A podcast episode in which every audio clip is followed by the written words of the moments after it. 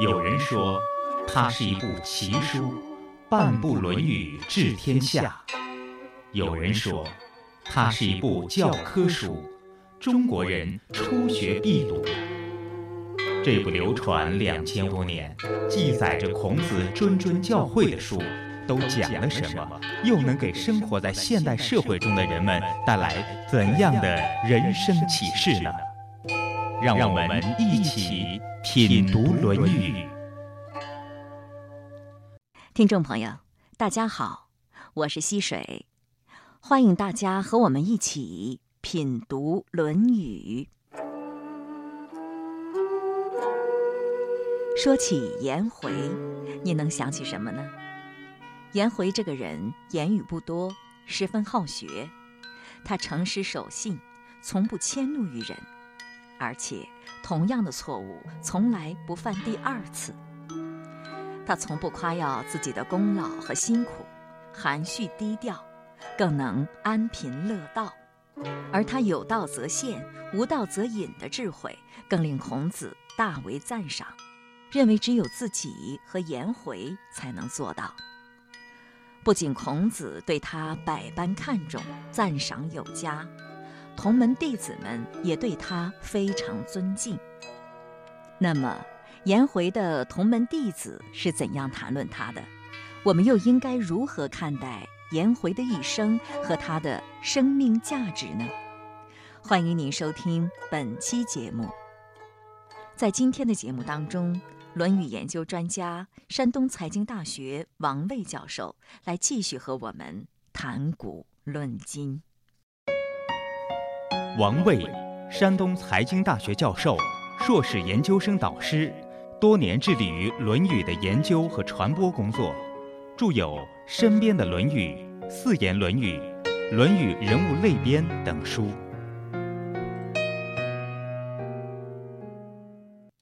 颜回这个人，不仅孔子赞誉他，就是孔子的一些弟子对他也是非常的尊重的。比如说曾子。在颜回去世之后，曾子有一次就谈到了他这位师兄哈，他是这样赞叹颜回的，说他是以能问于不能，以多问于寡，有若无，实若虚，犯而不教，昔者无有，常从事于斯矣。还是你先把这句话给大家解释一下好吗？这段话呢是曾子讲的一段话，他讲了很多的，就他概括的颜回的美德，美活的美德的地方啊。你比方说，有若无。一多，啊，问于少，他知识面非常丰富了，但是他还是有时候向那些认为知识面不丰富的人请教，说他这是遵循了一个什么观点呢？颜回之是这么做，就是遵循了孔子讲的“三人行，必有我师焉，择其善者而从之，其不善者而改之。”孔老夫子关于学习的这个态度，向所有人学习这个态度。颜回是非常明白的。我虽然知识面很丰富，啊，我虽然知道的很多，但是在哪一个方面我不一定知道的很多，所以一多就问于少。那么还有一个实若虚，就是说他本来知识面很丰富，他也本来能力很强，但是让人觉得他没有。另外一个呢，他本身呢就是非常有内涵的一个人啊，但是让别人觉得他没有什么了不起。实若虚嘛，这就是颜回的这个谦逊的态度。他并不是处处来表现自己，而处处呢来一个非常低调的方式来生活、来学习。其实后面还有一句话叫“犯而不教”。前面这些特点呢，这都是颜回非常重要的特点。就是“犯而不教”这个特点，这是非常了不起的，就是无故的受到了冒犯，无故的受到了侵犯。或者无故的受到了侮辱，无故的受到了羞辱，但是你发现颜回呢，并不是人若犯我，我必犯人，他不是采取这种态度，犯而不教，他呢不去计较这些生活当中的这些小事情，唉，犯了就犯了，他不去是争个你高我低啊，争个你错我对呀，他不去争这个，他不去很在乎，他怀着一种宽容。宽厚和大度的心，来容忍这个东西，所以这个犯而不教啊，这个心胸不是很宽阔的人，真是很难做到很难做到。所以说，这个曾子呢，在谈到颜回这些前面这些特点的时候，我觉得后面这一点是特别重要的。我觉得颜回他之所以能够做到犯而不教，哈，别人冒犯他，他也不去计较，因为他有着很高的境界和很大的追求，很高远的追求，所以一些小事儿他根本就不放在心上啊。这就是与个人的这种认识水平和修养确实有关系啊。毕竟是在孔子的高祖啊门下呀，那么孔子的这些很多优秀的品质啊，应当说他都学到家了，学到手了，所以身上才有这么些优秀的品质。而且正因为他就是能做到以能问于不能，自己有才能却能向没才能的人请教，以多问于寡，有若无，实若虚啊，泛而不教。正因为他有这些品质，才能够做到像孔子说他的“吾见其进也，未见其止也”。他每天都在进步，每天都在进步啊，我觉得特别了不起。曾子曰。言能问曰不能，也多问曰寡，欲若无，实若虚，反而不教，昔者无有，常从事于斯矣。以能问于不能，以多问于寡，有若无，实若虚，犯而不教。昔者无友，常从事于斯矣。朋友们，这句话所谈到的内容，您能做到几分？如果您能做到这些，就是一个心智健全、境界高超的人。为什么这么说呢？一个不够自信、总是对自己有所不满的人，常常会按捺不住的自我表现，比如说。在和别人交流的时候，他不会认真地听别人的谈话，而是在内心期待着，希望对方尽快讲完，或者寻找机会打断对方的谈话，来表达自己的意见，以此来彰显自己的多闻多识。这就不是有若无，实若虚了，而是无若有，虚若实。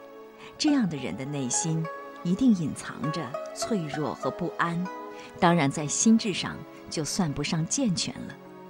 而曾子的这句话告诉我们，颜回是一个心理很健康的人，因为他自信满满，所以才能做到以多问于寡，有若无，实若虚。而犯而不教这句话。更让我们看到颜回的境界高超。在生活中，有人常说：“我不和你一般见识。”如果真能做到这句话，那就是犯而不教了。而打得难解难分的两个人，思想境界一定都在一个水平线上，半斤八两而已，谁也别说谁，都不咋样。所以，我们不妨拿这句话衡量一下自己。心理健康吗？境界高超吗？颜回的一生十分短暂，仅活了四十多岁，这是一个怎样的人生呢？这个颜回和子贡啊、子路相比呢，我感觉他的一生比较平静。您怎么评价颜回的一生呢？他终身追随孔子，那么孔子所经过的所有的重大事件，包括办学，包括周游列国。包括回到鲁国以后，那么去整理诗书礼乐，颜渊都是他最好的助手。呃，不能说他藏了，而是他始终在竭尽全力的来帮助孔子，来辅助孔子。只是说从国家层面上来讲，他没去做官啊，没有到一个地方上去去做事情。可能从这个层面上来讲，他算是藏了。但是从孔子这个角度来讲，他是用他死的啊。关于颜回这一生啊，我觉得子夏有一段话，说的也非常有意思啊。子夏这么说：“说商文之一，死生有命，富贵在天。”啊，这是子夏讲的一段话。当然，子夏在讲这段话的时候呢，讲的是商文之一，说明这段话并不是子夏讲的，子夏是听别人讲的。第一点呢，这段话呢，应当这么讲：每个人啊。可能有每个人的独特的出身，啊独特的命运，这一点呢，其实啊我们不能否认啊，就是人的出身也好，个人的努力也好啊，以及个人的命运也好，每个人都不一样。这一点我们应当客观的看待啊，否则的话，世界就成了一个同质的世界了啊。第二点呢，就是颜回和子路比，和子贡比，活的这个岁数上来讲，子路活了六十多岁，子贡活了六十多岁，而颜回呢，大概就活了四十一岁，啊，从这个寿命上来讲。颜回他的寿命确实比较短啊，这是一个非常短暂的寿命。当然，这些学生，无论是子路啊，还是子贡啊，还是颜回呢，都没有活过他的老师。对，他的老师呢，活了七十三岁，这是从寿命上来比较。二一个呢，从性格上来比较，这个子路的刚勇、直率，子路的勇猛、好勇过我，子路的粗鲁。颜回身上没有子路这身上这么些特点啊。那么如果说对比的话，子路给我们留下的印象就是行横如也啊，雄赳赳、气昂昂那个样子。但是如果颜回给我们，呃，那么留下的印象呢，就是温文尔雅、非常沉静的一个样子。这是说从性格上来讲。子贡呢，他这个性格上呢就非常的活泼。啊，他善言语嘛，所以子贡的成就呢，那比较大，是外交家啊，政治家，还有大商人，是吧？这是性格上来讲。那么从成就上来讲，这三个人当中呢，子贡的成就最大，就是刚才我们讲到的，他是个大商人、大政治家啊，做过相国，那么还是一个外交家。作为子路来讲，他的成就也比较大啊，他做过季氏的家臣，啊，就是。也做过蒲那个地方的最高行政长官，但是颜回呢这一生当中呢，他除了在孔老夫子身旁以外，那么他没有啊独立的去到别的地方去主个政啊，去做个官啊，去经个商啊，或者做个外交家，他没有。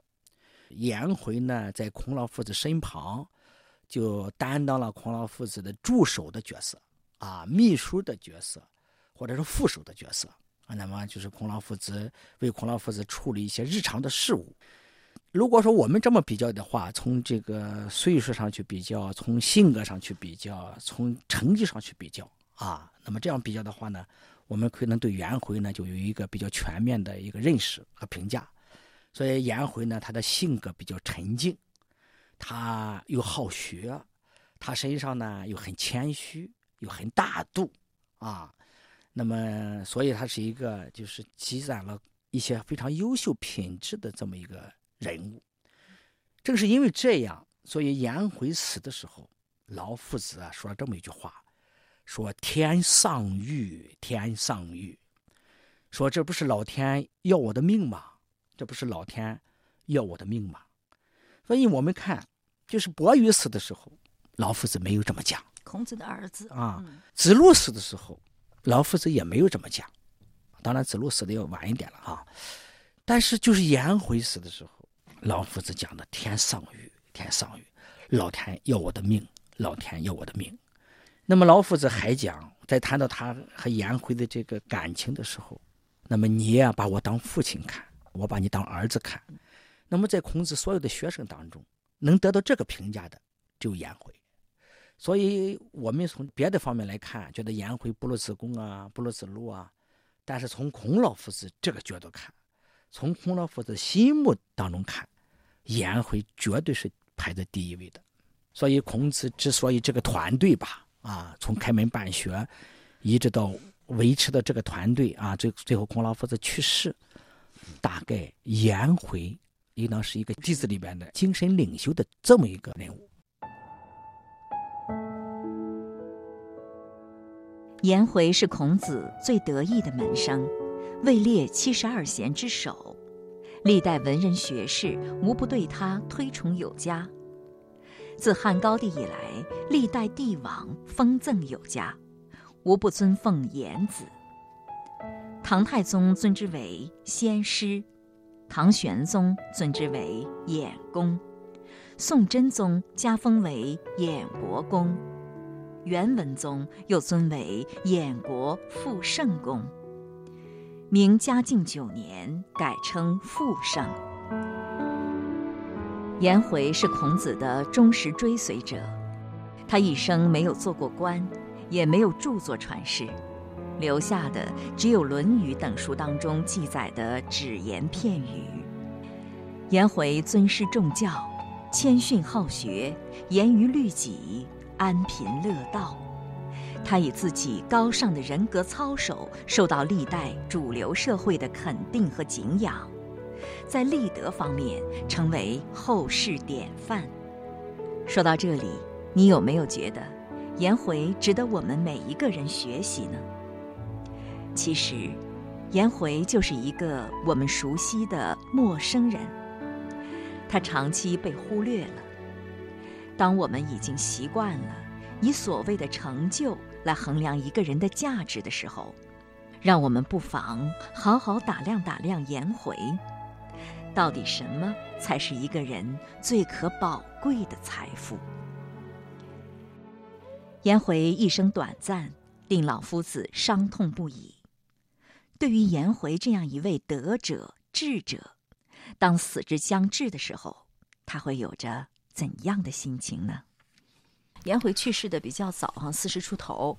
那当时孔子也特别伤心啊，颜回英年早逝。临终的时候，你有没有想象过颜回他是什么样的心情呢？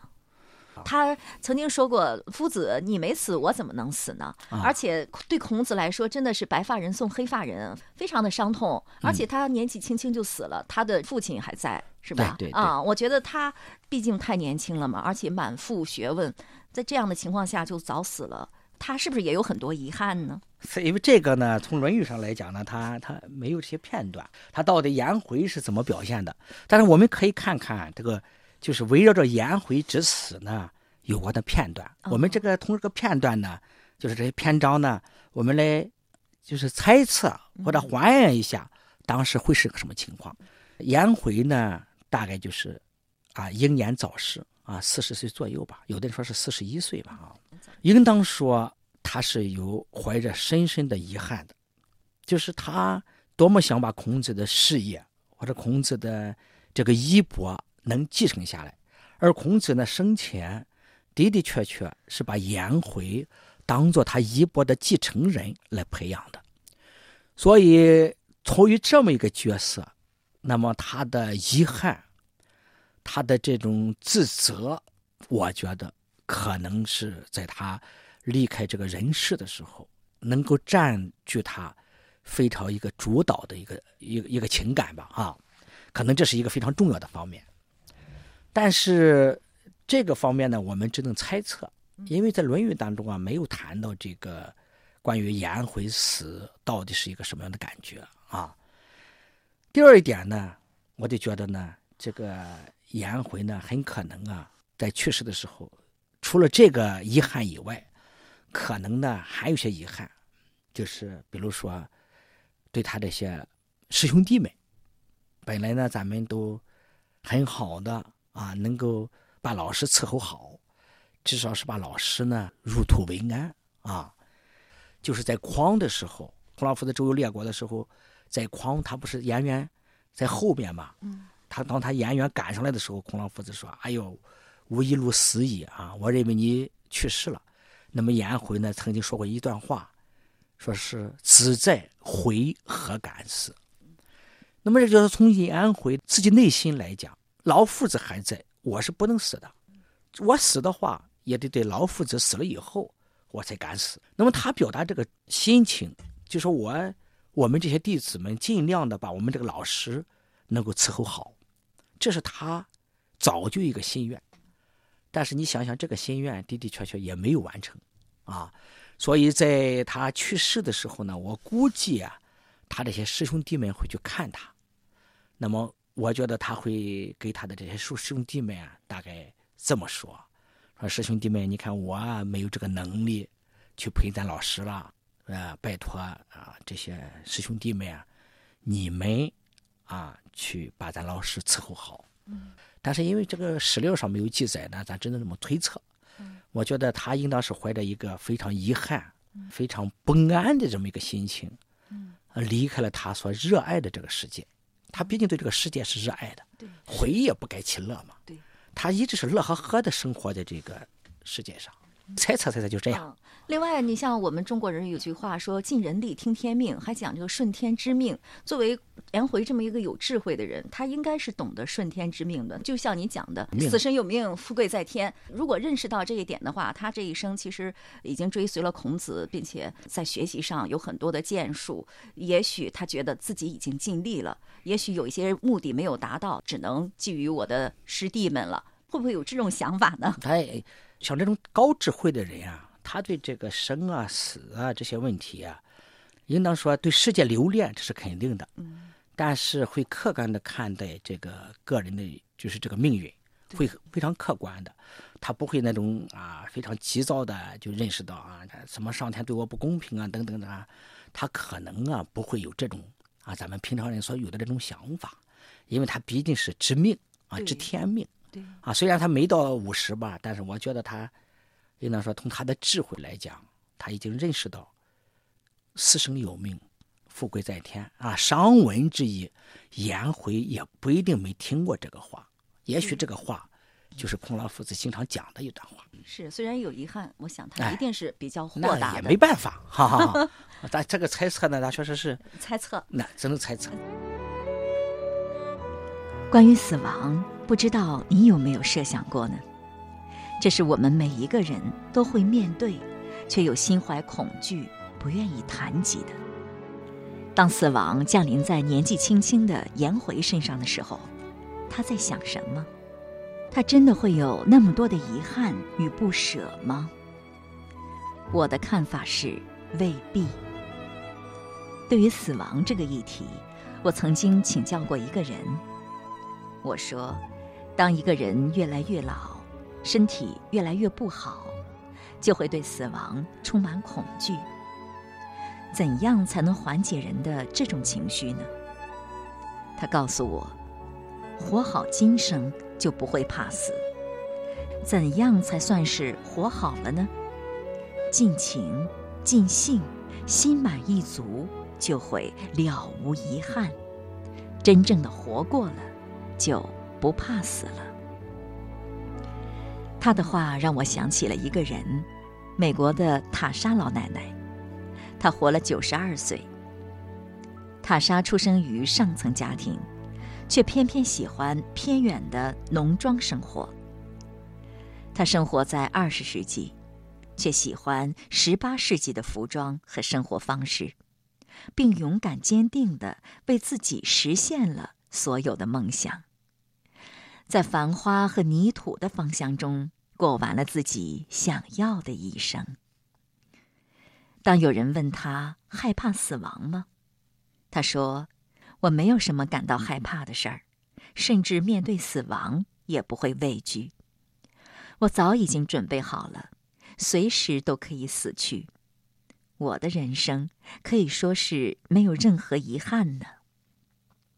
所以，我猜想。”颜回固然年轻，却用他四十年的人生达到了他人无法企及的高度。他与名师相伴，好学不辍，其乐无穷。他真正活过了，就算有未尽之事、未了之愿，也一定会欣然接纳的，因为他深深懂得，人生有所能，也有所不能。既然如此，又何憾之有呢？正如孔子所言：“求人而得人，又何怨？”生活在中国当代，当我们具备了一定经济实力之后，如何才能生活得更幸福、更美好呢？很多人已经发现，心灵的幸福安详。是无法从金钱名利中获得的。这时候，我们不妨看向历史的深处，从传统文化、传统价值、传统人格的宝库里去发现和开掘，你会找到答案。